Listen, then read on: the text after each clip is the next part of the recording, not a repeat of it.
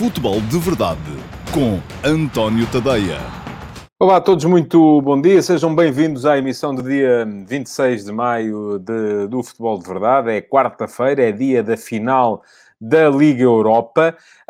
Um, vamos ter mais logo Manchester United e Villarreal a lutarem pelo primeiro dos troféus europeus desta, desta temporada. Um, favoritismo para os ingleses, é natural tem a melhor equipa, parece-me que tem a melhor plantel. Do outro lado está, no entanto, uma equipa comandada por Unai Emery, que parece que é o treinador predileto desta, desta competição. Já, já ganhou três, vai para a quarta final uh, e poderá perfeitamente levar de vencer o adversário. Já eliminou o Arsenal pelo, pelo caminho, mas, enfim, este Manchester United é um bocadinho melhor equipa do que é o uh, Villarreal. Um, vou estar com atenção ao jogo. Aliás, hoje ainda vai ser uma hora mais ou menos decente. Ontem acabei por um, partilhar com quem me segue no Twitter um, um pensamento que me ocorreu, uh, porque geralmente paro de, de, de, trabalhar, a não ser que haja compromissos que me levem a continuar a fazê-lo um, a meio da tarde, porque começo muito, muito cedo, uh, e depois é a altura em que me entretenho realmente a ver, a ver futebol. Anteontem tinha estado a ver um, o final da, da Liga Dinamarquesa, a última jornada, com sobretudo o jogo do Brondbo, uh, que se sagrou campeão, ganhando na última jornada ao Nordsjælland. Um, depois ainda passei um bocado pelo, pelo jogo do Bodo Glimt, que é uma equipa da qual eu gosto, gosto bastante, porque revolucionou por completo o futebol na, na Noruega e no Norte da Europa. Uh, ontem uh, estive durante 120 minutos a ver a final da Taça da Sérvia, o, o um Estrela Vermelha uh, Partizan, um, de, na equipa do Partizan, três jogadores que já passaram pelo, pelo futebol português. O guarda-redes Stojkovic, que esteve no, no Sporting ainda há cerca de década e meia, para há 15 anos. Uh, o Lazar Markovic, que passou por Benfica e depois por Sporting também. Ainda o Milikovic, o, um, um, lateral direito que passou pelo Sporting Clube Braga, mas este sem grande, sem grande sucesso. Uh, e, e, a reflexão que me ocorreu a propósito daquele jogo, que acabou 0 a 0, o Estrela Vermelha acabou depois por uh, ganhar nas grandes penalidades, é que há horas para ver futebol. Eu não sei se vocês pensam como eu, e se há horas para ver futebol e há horas a que de facto a pessoa já não já se calhar é porque eu vejo o futebol sempre numa perspectiva um bocado profissional, um bocadito uh, e já pouco diletantística, um, e por isso mesmo à noite já não me puxa e, e, tenho alguma dificuldade em encarar esta coisa que acontece com cada vez mais frequência, que é o facto da Liga Portuguesa se jogar cada vez mais tarde uh, e temos cada vez mais jogos às nove, às nove e meia. Francamente, eu não sei que tenha que estar a trabalhar às nove ou às nove e meia da noite, não me apetece mesmo. Uh, e não sei se vocês pensam assim também. Agora, a, a, a meio da tarde de manhã, final da tarde, um, qualquer jogo de futebol parece uma final da Liga dos Campeões. A final da Liga Europa hoje vai ser um bocadito mais, mais para o tarde. Fala-me o Paulo Neves aqui no, uh, no Aroca Rio Ave, que se vai jogar hoje também. Começa hoje a decidir-se então um, a permanência uh, na Liga Portuguesa. Uh, e eu, que por acaso ainda tinha visto, ora está, 21 e 45 joga-se hoje o Oroca Rio Ave. Mas há paciência para isto ou não? Alguém às, às, um quarto para as 10 da noite vai estar a ver o Aroca Rio Ave, a não ser os adeptos do Aroca uh, e os adeptos do Rio Ave, naturalmente muito uh, uh, interessados numa, numa, numa grande...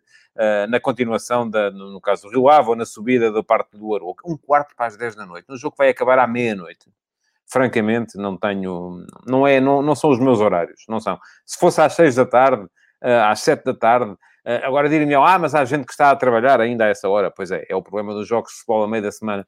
Mas, uh, de facto, não, não, um quarto para as dez da noite, para quem tem que se levantar, como eu me levanto às seis da manhã no dia seguinte, não há paciência para se estar a jogar a esta hora. Ainda por cima, quando queremos, e o Paulo Neves, creio que vive no Reino Unido, e no Reino Unido nem se sente esta, esta uh, diferença. Uh, mas, por exemplo, se estiver em Espanha, significa que, e quiser ver um jogo da Liga Portuguesa, começa a um quarto para as 10 aqui, começa a um quarto para as 11 em Espanha, em França, na Alemanha, acaba a uma da manhã, alguém lá fora, se é isso que nós queremos, é tornar o nosso futebol, dar-lhe visibilidade lá fora, alguém no estrangeiro vai estar a ver um jogo, um Aroca Rio Ave que acaba a uma da manhã. Pensem nisso. Bom, esta é uma das coisas que, com certeza, uh, esteve uh, à mesa ontem na cimeira dos, 18, eh, dos 18 presidentes. Um, que estiveram reunidos na Mielhada, centro Marcos Geodésico de Portugal, para começarem a tratar de problemas que são, que são comuns e que aparentemente não estarão a ser devidamente tratados pela direção da, da Liga. Da, da, da Liga. Diz-me o João Silva, ainda a propósito do uh, tema anterior, que ainda é do tempo das quartas-feiras europeias às 21h45. Oh, João, eu lembro-me às 21h30. 21h45 não. Mas um, vamos lá ver, era uma altura em que ainda não estávamos uh, tão soterrados de futebol como estamos agora. E um, naquela altura, ver um jogo, nem que fosse às 3 da manhã, toda a gente ia ver. Hoje em dia, o produto de futebol tem que se saber adequar àquilo que são os interesses da sociedade. Uh, e eu parece-me que jogos àquela hora não se adequam. Alguém me falou aqui na questão de não, uh, de, de, não coincidir uh, com a final da, da Liga Europa, e essa é, creio que será objetivamente a razão para a marcação do Aroca Rio Ave para, para essa hora. A final da Liga Europa começa às 20 e, portanto, tem que ser depois de acabar mas podia ser às 18 horas. Parece-me que não seria muito mal, antes pelo contrário. Um, acontece que às 18 horas, se calhar, ter-se-á chegado. E eu, eu, sou muito sensível a todos os argumentos, dizem-me alguns uh, que a essa hora uh, o público ainda não está disponível para ver e, portanto, às 21h45 há mais gente a ver. Uma coisa vos garanto, amanhã não vos vou fazer aqui uma grande análise do Oroca Rio Ave, porque é muito tarde para mim. Não dá. Bom, estava a falar da Cimeira dos Presidentes de ontem. Um, vários temas estiveram, com certeza, em, uh, em discussão, uh, em debate à mesa. Uh, aquilo que me parece que os clubes têm de facto razão é que os seus interesses não estão a ser devidamente defendidos e não estão a ser devidamente defendidos por ninguém. Não estão a ser devidamente defendidos pelo governo. Um, vamos lá ver. O governo uh, soube defender os interesses dos adeptos do futebol. E, eu, eu, a, a, atuação do governo, uh, já nem vou falar do, da atuação do secretário de Estado do Desporto, João Paulo Rebelo, uh, porque basicamente tem, tem tido pouco espaço para, para agir. sempre que há assuntos mais ou menos importantes, aparece o Primeiro-Ministro António Costa a falar sobre o tema. Até o Presidente da República já veio dar opinião sobre, sobre, sobre a questão. Um, e, portanto, o secretário de Estado do Desporto não tem, de facto, muita margem para poder vir dizer seja o que for. Agora, eu já vi, o, o, o nosso Primeiro-Ministro parece um bocadinho aquele pai que não deixa sair o filho, mas depois o filho desobedece e sai e ele diz, sim, senhor, fizeste muito bem. Porque uh, um, aquilo que estamos a ver é que o Governo... Uh, resolveu não, não, se, não, não, não, não foram apoiados os clubes do ponto de vista financeiro, não foram apoiados os clubes do ponto de vista da carga fiscal, não foram apoiados os clubes do ponto de vista das condições para o desporto de formação. E aqui não falo só do futebol, falo de tudo e mais alguma coisa. Não foram apoiados os clubes do ponto de vista do negócio, do merchandising, eh, que é naturalmente alavancado com a presença de público no, no, nos estádios. Tudo isso foi proibido. E de repente aparece uma final da Liga, da Liga dos Campeões e já podem vir uh, uns milhares de ingleses ver o Manchester City jogar contra o uh, uh, Chelsea no Estádio do Dragão. Já o disse aqui, não acho mal, acho muito mal. Acho muito mal porque isto é uma falta de respeito que é demonstrada no público português que já poderia estar a ir ao futebol há mais tempo. Essa é a minha opinião, já sabem o que é que eu acho. Uh, a propósito, inclusive, da festa do Sporting, um, foram cometidos muitos excessos na rua e eu acho que teria havido menos excessos na rua se pudesse ter havido público dentro do estádio. A começar logo, porque se houvesse público dentro do estádio, não haveria ecrã à porta do estádio, não haveria aquela uh, uh, concentração gigante de gente, um, de gente nas imediações do estádio José Alvalade.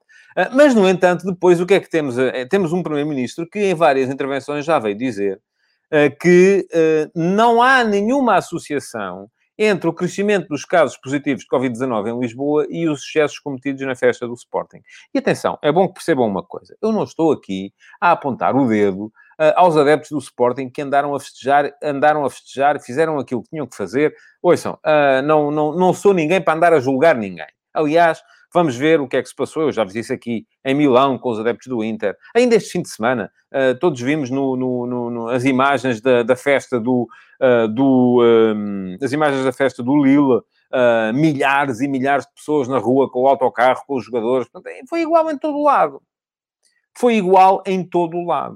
Agora, o que eu não percebo é como é que uh, tem, o Primeiro-Ministro faz o papel daquele pai que, de facto, vem dizer, por um lado, um, ao filho, não pode sair de casa porque é muito perigoso, mas depois o filho desobedece e sai, e o Primeiro-Ministro vem dizer a seguir, bom, sei isto, mas também não é grave. Bom, portanto, foi um bocado isto que, um, que aconteceu. Acho que a cimeira de ontem é um sério aviso de que o futebol uh, não está uh, mais para, e desculpem-me o, o, o, ser um bocadinho popularucho na expressão, não está mais para papar grupos. Não, não dá. Uh, isto é para ser como tem que ser. E não pode ser, uh, uh, de repente, temos público nas touradas e não temos público no futebol.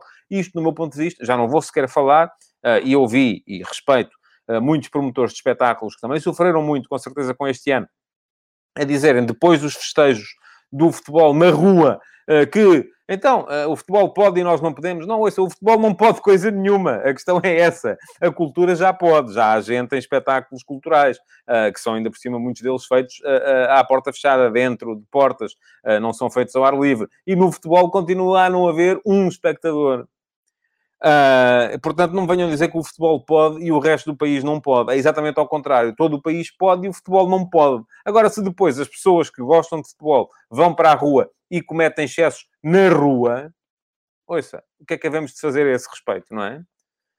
Uh, das duas, uma, ou, ou, é uma carga policial, como se viu, uh, e do meu ponto de vista, excessiva também, mas pronto, eu não estava lá uh, para impedir isto, ou então uh, uh, entra, ou entramos numa sociedade repressora, uh, ou então não sei muito bem o que, é que, o que é que podemos fazer a este respeito. No entanto, eu acho que a principal mensagem que sai da cimeira de ontem, um, na, na, na, da cimeira de ontem, na Mialhada, vai para a Federação Portuguesa de Futebol e a Liga. O que é que os clubes disseram ontem? Os clubes ontem o que vieram dizer foi que não querem mais intermediários na conversa com o governo. Porquê? Porque a Federação Portuguesa de Futebol soube empenhar-se uh, para ter a final da Liga dos Campeões em Portugal, fazer um favor à UEFA, uh, subir do ponto de vista da, da, da, da, da cooperação uh, com a UEFA, subir na hierarquia dos maiores amigos do, do Sr. Alexandre Scheferin, e, portanto, quando foi preciso resolver esse problema, a Federação resolveu. Não é? Quando é preciso resolver o problema do público nos estádios para Portugal, a Federação não resolveu. E até pode a Federação Portuguesa de Futebol dizer assim: não, não nos cabe a nós. Isto é com a Liga. Aliás, a relação entre a Federação e a Liga é um case study que merecia quase uma tese de doutoramento, porque na direção da Liga está um representante da Federação Portuguesa de Futebol. E, no entanto, eh, não me parece que haja uma relação de solidariedade institucional assim tão forte quanto isto. Aliás, basta lembrarmos daquilo que foi a primeira cimeira, na altura do, presidente dos grandes, uh, dos presidentes dos grandes, quando estiveram Jorge Nuno Pinta Costa, Luís Filipe Vieira e Frederico Varandas, com Fernando Gomes, com Tiago Craveiro, na presidência da República, uh, e que até um par de horas antes da cimeira não estava sequer convidado o Pedro Proença.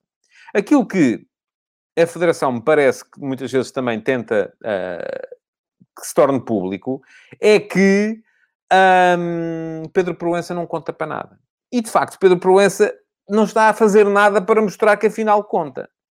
Aliás, ainda ontem, uh, tanto quanto se percebe, Pedro Proença sabia que os presidentes iam reunir, tanto que deu uma entrevista à agência Lusa na véspera, uh, não disse claramente isso, mas deu a entender, um, e esteve, juntamente com Fernando Gomes, na abertura do Fórum da Associação Nacional de Treinadores de Futebol.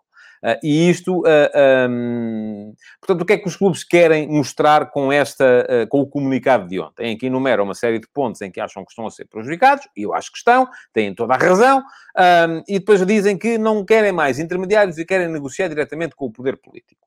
Portanto, o que querem fazer, a diferença entre a direção da Liga e uma comissão que venha a ser formada na sequência da cimeira de ontem, porque com certeza não vão 18 presidentes falar com o primeiro-ministro. Um, a diferença são os outros dois membros da direção da Liga, que são Pedro Proença e o representante da Federação Portuguesa de Futebol. São esses que os clubes querem afastar das negociações, porque é desses que os clubes naturalmente sentem que não estão a receber a devida uh, solidariedade e o devido apoio. Bom, eu escrevi sobre o tema hoje de manhã. Um, quem quiser ler já sabe, o texto está em antoniotadeia.com, é o último passo de hoje. E, além disso, como acontece todos os dias, também está uh, no meu Instagram, nas minhas stories no meu Instagram. Quem não me segue pode passar a seguir, é antonio.tadeia. uh, uma story, para, uma sondagem para votar um, relativo ao tema do dia. E a minha pergunta uh, de hoje para vocês foi quem é que saiu mais chamuscado da Cimeira de Presidentes? Se foi o Governo ou se foram a Liga e a Federação Portuguesa de Futebol. Neste momento, dois terços dos votantes uh, dizem-me que foram a Liga e a Federação Portuguesa de Futebol. Temos menos votos hoje. É uma questão de política desportiva, não interessa a muita gente. Uh, ah, 120 votos neste, neste momento, menos 80 do que tínhamos ontem, uh, por alturas do futebol de verdade. Mas neste momento, então, 64% acham que foi a Liga e a Federação, foram a Liga e a Federação quem saiu mais chamuscado da Cimeira de Presidentes ontem, 36% acham que foi o Governo, eu acho que ninguém saiu bem daquilo, porque a verdade é que o futebol está a ser claramente menosprezado em relação àquilo que é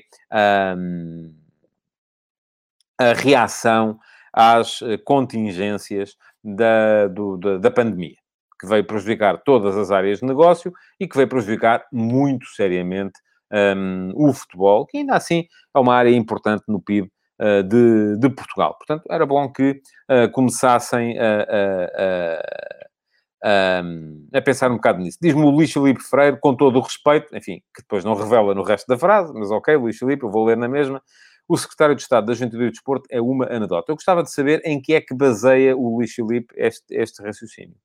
O que é que o secretário de Estado fez ou não fez uh, que faz com que ele possa ser qualificado? Mano? Eu acho que ele não tem, de facto, espaço para poder fazer coisa nenhuma.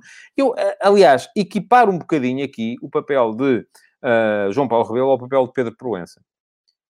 Agora, podem fazer uma de duas coisas. Ou continuam caladinhos a silenciar a coisa e deixam, uh, uh, de facto, andam aqui a fazer um bocadinho um papel de verbo de encher, ou então uh, abrem a boca e dizem, desculpem lá, isto é nas condições em que eu acho que é para ser, ou então não contam mais comigo. Eu acho que é um bocadinho isso que tem que ser feito, porque senão, de facto, perde-se um bocadinho o respeito pelas figuras institucionais que são o secretário de Estado da Juventude e Desporto e o uh, presidente da Liga Portuguesa de Futebol Profissional. Bom, vamos seguir em frente, chega de política. Uh, já vos disse que hoje vamos ter a final da Liga Europa. Uh, vai ser um jogo com certeza, com certeza interessante entre o Manchester United e o Villarreal. É curioso que estas quatro equipas, estas duas equipas jogaram quatro vezes no passado, sempre pela Liga dos Campeões, e em 360 minutos de jogo ninguém conseguiu marcar um golo. Acho que não vai acontecer hoje, acho que vai haver golos, vamos ter golos. Temos equipas que são fortes do ponto de vista uh, ofensivo. Um, no Manchester United, a grande dúvida é uh, a possibilidade de jogar Harry Maguire parece que não vai estar em, em, condições. Veremos quem é que o Ole Gunnar Solskjaer vai escolher para jogar ao lado uh, do uh, Lindelof, uh, sendo que depois na frente há esse, essa conjugação ofensiva uh, muito, muito forte de Bruno Fernandes com Edison Cavani, com Rashford.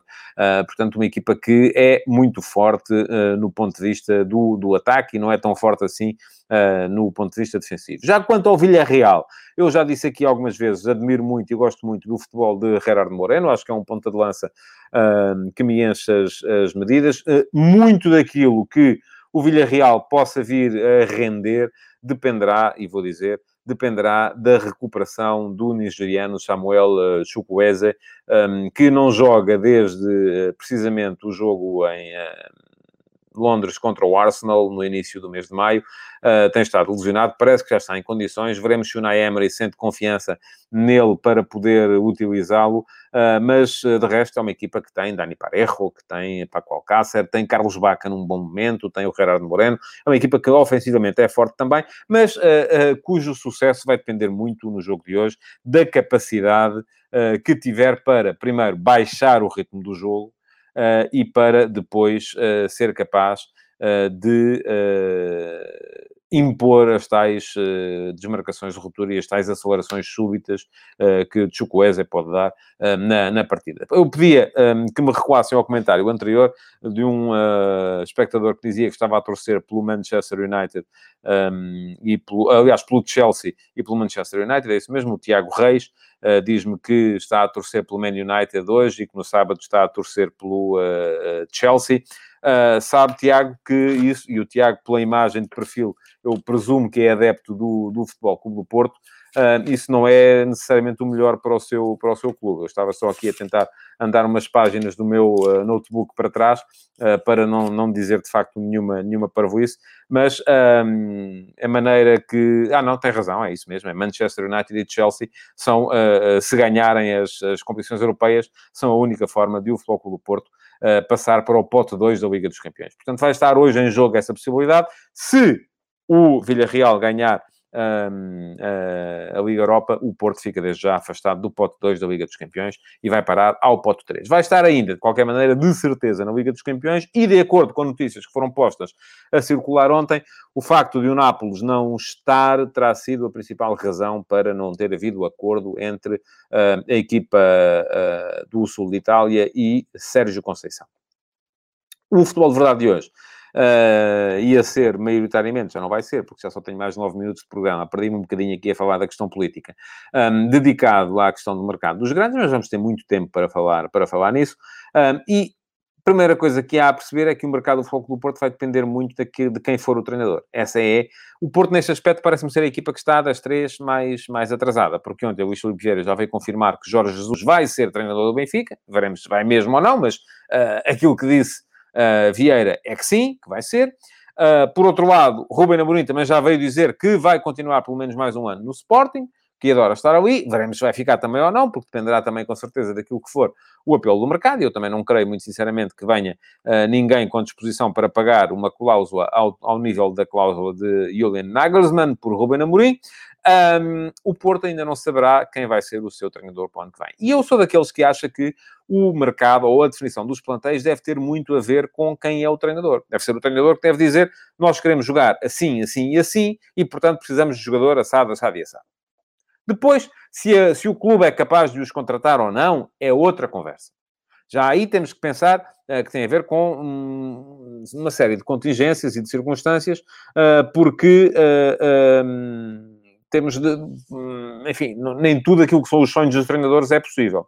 E eu continuo a dizer, o Tiago Reis reforça que se o Sérgio não ficar, vai ser um problema, porque o plantel do Porto é muito à imagem dele, e é verdade, embora, por exemplo, a saída de Marega possa ser compensada com a entrada de um jogador à imagem do novo treinador, uh, se vier um novo treinador, uh, mas é muito importante para o Porto definir isso o mais rapidamente possível. Eu continuo a achar que uma das questões fundamentais para o Porto convencer Sérgio Conceição é, de facto, dar-lhe alguma margem uh, na definição daquilo que deve ser o plantel. Porque o Porto, pela primeira vez, creio eu, desde que Sérgio Conceição está uh, à frente da equipa, vai ter uh,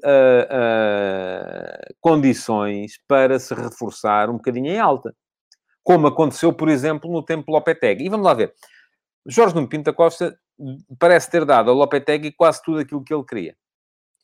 Uh, e uh, não me parece que tenham sido tomadas só boas opções. Houve uma série de más opções que foram tomadas. Depois há outra questão, que é como é que são feitos os negócios. E isso também, enfim, uh, a verdade é que o Porto vendeu muito nos últimos tempos e não, não estava em boa situação financeira. Está agora a começar a recuperar depois de uns anos sem comprar ou sem comprar uh, em altas. Veremos se agora que vai poder outra vez comprar em altas, o Porto cede um bocadinho à tentação de uh, fazer negócios que sejam mais interessantes para quem os faz do que para o próprio clube. Isso, uh, creio que essa será a questão fundamental para convencer Sérgio Conceição.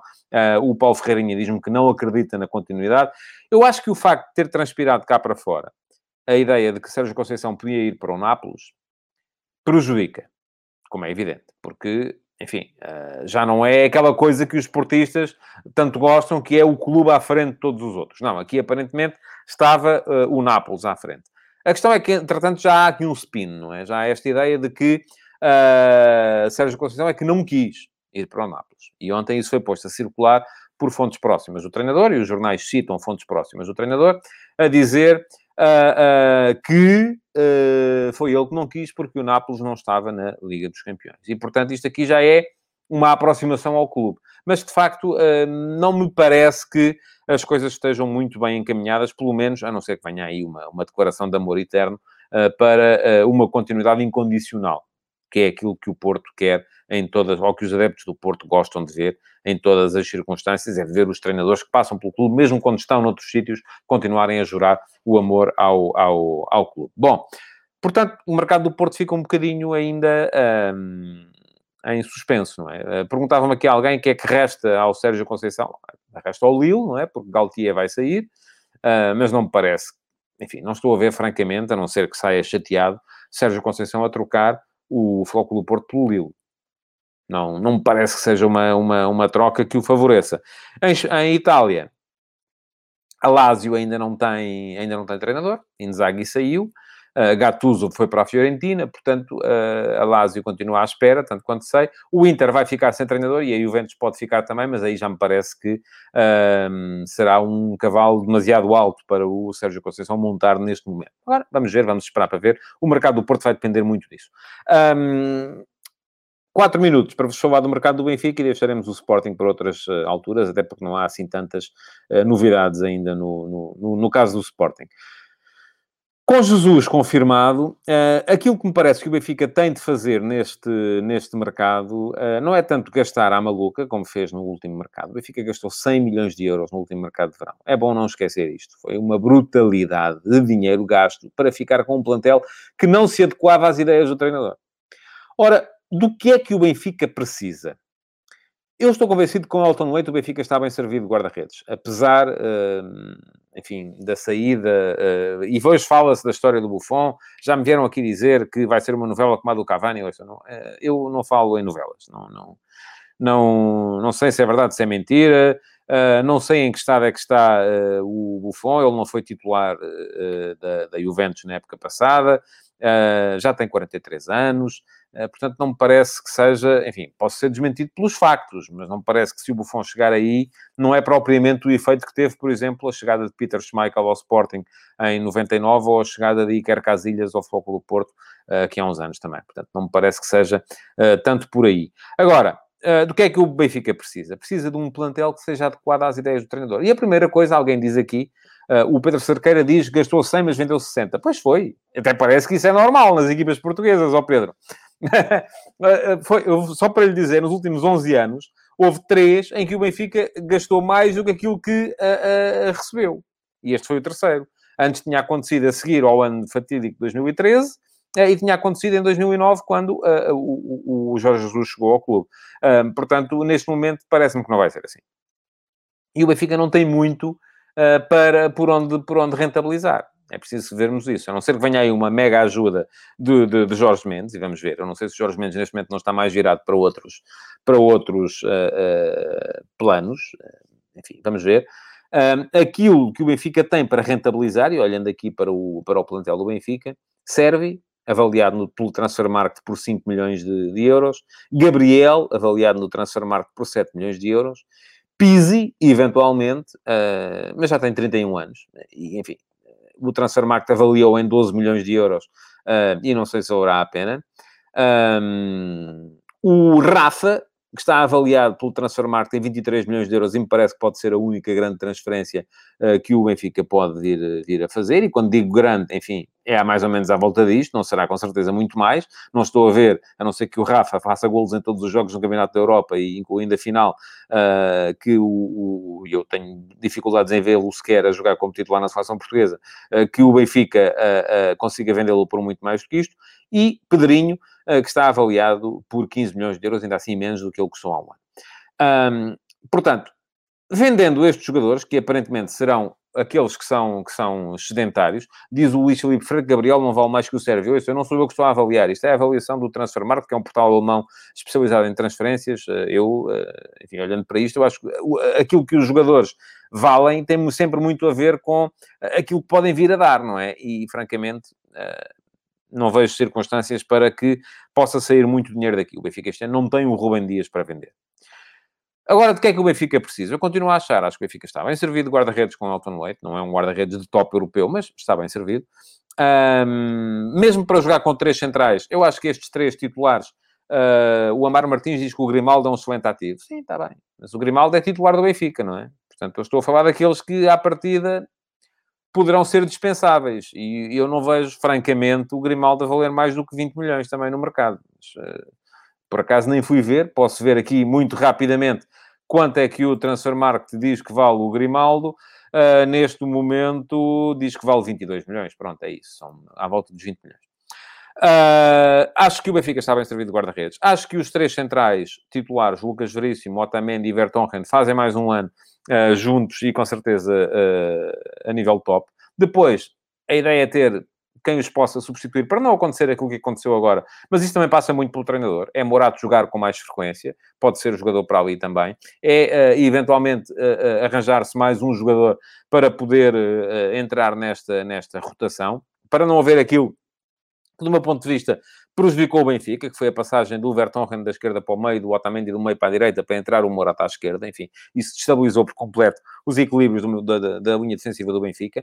O Diogo Gonçalves e o André Almeida, que vai voltar uh, até o Gilberto, fazem a esquerda. O Grimaldo, uh, bom, o Nuno Tavares não é propriamente um craque de primeira apanha, mas uh, é uma boa alternativa. Agora, o que é que falta ao Benfica? Weigl parece-me um bom 6, falta um 8. Continua a faltar. Aliás, já faltava no início da época passada. Continua a faltar um 8. E depois falta, do meu ponto de vista, um ponta de lança que assegure certeza na finalização. Até me podem dizer, mas o Seferovic andou a lutar pela lista de melhores marcadores até ao final e nem foi titular na primeira metade da época. Aliás, já tinha acontecido isso no ano passado com o Vinícius. O Vinícius, no ano passado, hum, não foi titular Uh, só foi 25 vezes titular em toda a época do, do Benfica e mesmo assim foi o melhor marcador do campeonato. Um, e aquilo que me parece é que o Benfica. Eu gostava de ver o Gonçalo Ramos testado nessa posição. Vejo o Benfica a jogar em 3-4-3 com o Gonçalo Ramos a ponta de lança, uh, com o Darwin e o. Um, Everton no, no apoio, no 3-4-3, e se assim for, falta de facto ali um 8 que aguente aquilo, que faça aquilo que o Weigl não faz.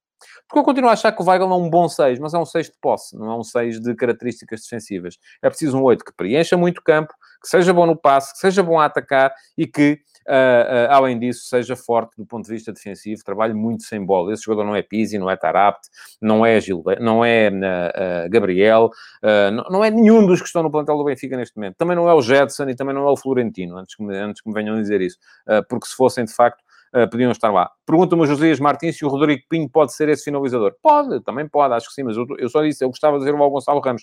Se calhar o novo até já existe. Isso pode levar o Benfica a poder até, inclusive, é se conseguir vender o Vinícius. Eu tenho dúvidas, Vinícius foi três vezes titular na Premier League esta época pelo, pelo Tottenham. Uh, pronto, fez 10 gols na época toda, é verdade, mas 6 deles foram na Liga Europa, contra equipas uh, mais frágeis, 3 na Taça de Inglaterra, contra equipas mais frágeis também, fez um golo no campeonato inglês, mas também é verdade que só jogou 3 vezes a titular no campeonato. Portanto, não foi propriamente um jogador que tenha vingado no, uh, no Tottenham. Portanto, um, parece-me que o, o Luís diz que o Benfica precisa de um Sérgio Oliveira. É um bom exemplo. Um, é um bom exemplo. Precisa de um jogador uh, no registro de Sérgio Oliveira, que seja bom a defender, que seja bom a passar. Uh, Pergunta-me o Rafael Mota se esse será o Almusrati. Acho que não. Acho que o Almusrati eu vejo mais, enfim, no lugar do Weigl. Se o Weigl sair, Almusrati é uma excelente alternativa e é mais forte do ponto de vista uh, defensivo, mas aí precisa de um 8 que desequilibre do ponto de vista ofensivo. Poderá ser Tarap, talvez. Almusrati e Tarap talvez funcionasse melhor do que Weigl e Tarap, mas continuaria a ser, do meu ponto de vista, um meio campo frágil do ponto de vista defensivo. Portanto, um, acho que, sobretudo, aquilo que o Benfica continua a precisar, e já precisa há um ano, é de um grande 8. E é para aí uh, que o Benfica deve centrar as suas baterias. O Benfica não precisa de comprar 20 jogadores e todos os dias aparecem nomes novos. Agora o Carlos Júnior do Santa Clara. Eu tenho muito respeito pelo Carlos Júnior do Santa Clara. Parece-me um excelente jogador. Mas, olhando para o plantel do Benfica, eu não vejo o que é que ele viria a acrescentar. Muito francamente. Uh, uh, até porque já veio Rodrigo Pinho, não é? E, portanto, uh, parece-me que não é de todo a ideia um, daquilo que faz falta ao Benfica. Já tem para jogar ali Seferovic, Vinícius, que vai com certeza voltar, o Rodrigo Pinho, o Gonçalo Ramos, o Valdo Schmidt, o Darwin Núñez, portanto, é gente mais que suficiente, a não ser que estes vão todos com água do banho e venham novos. Bom, chegamos ao final do Futebol de Verdade de hoje. Queria uh, pedir-vos, como sempre, que partilhassem a edição, que deixassem o vosso like, continuem a deixar perguntas para elas ficarem para uma edição futura do QA e que não se esqueçam de dar um salto ao Instagram para votar na sondagem do dia e a sondagem do dia de hoje é quem saiu mais chamuscado da Cimeira de Presidentes. Foi o Governo ou se foram a Liga e a Federação Portuguesa de Futebol. Já sabem, o meu Instagram é antonio.tadeia. É seguirem-me todos os dias nas stories, têm sondagens para poder deixar o vosso voto. Muito obrigado por terem estado aí e até amanhã. É mais um Futebol de Verdade. Futebol de Verdade em direto de segunda a sexta-feira, às 12h30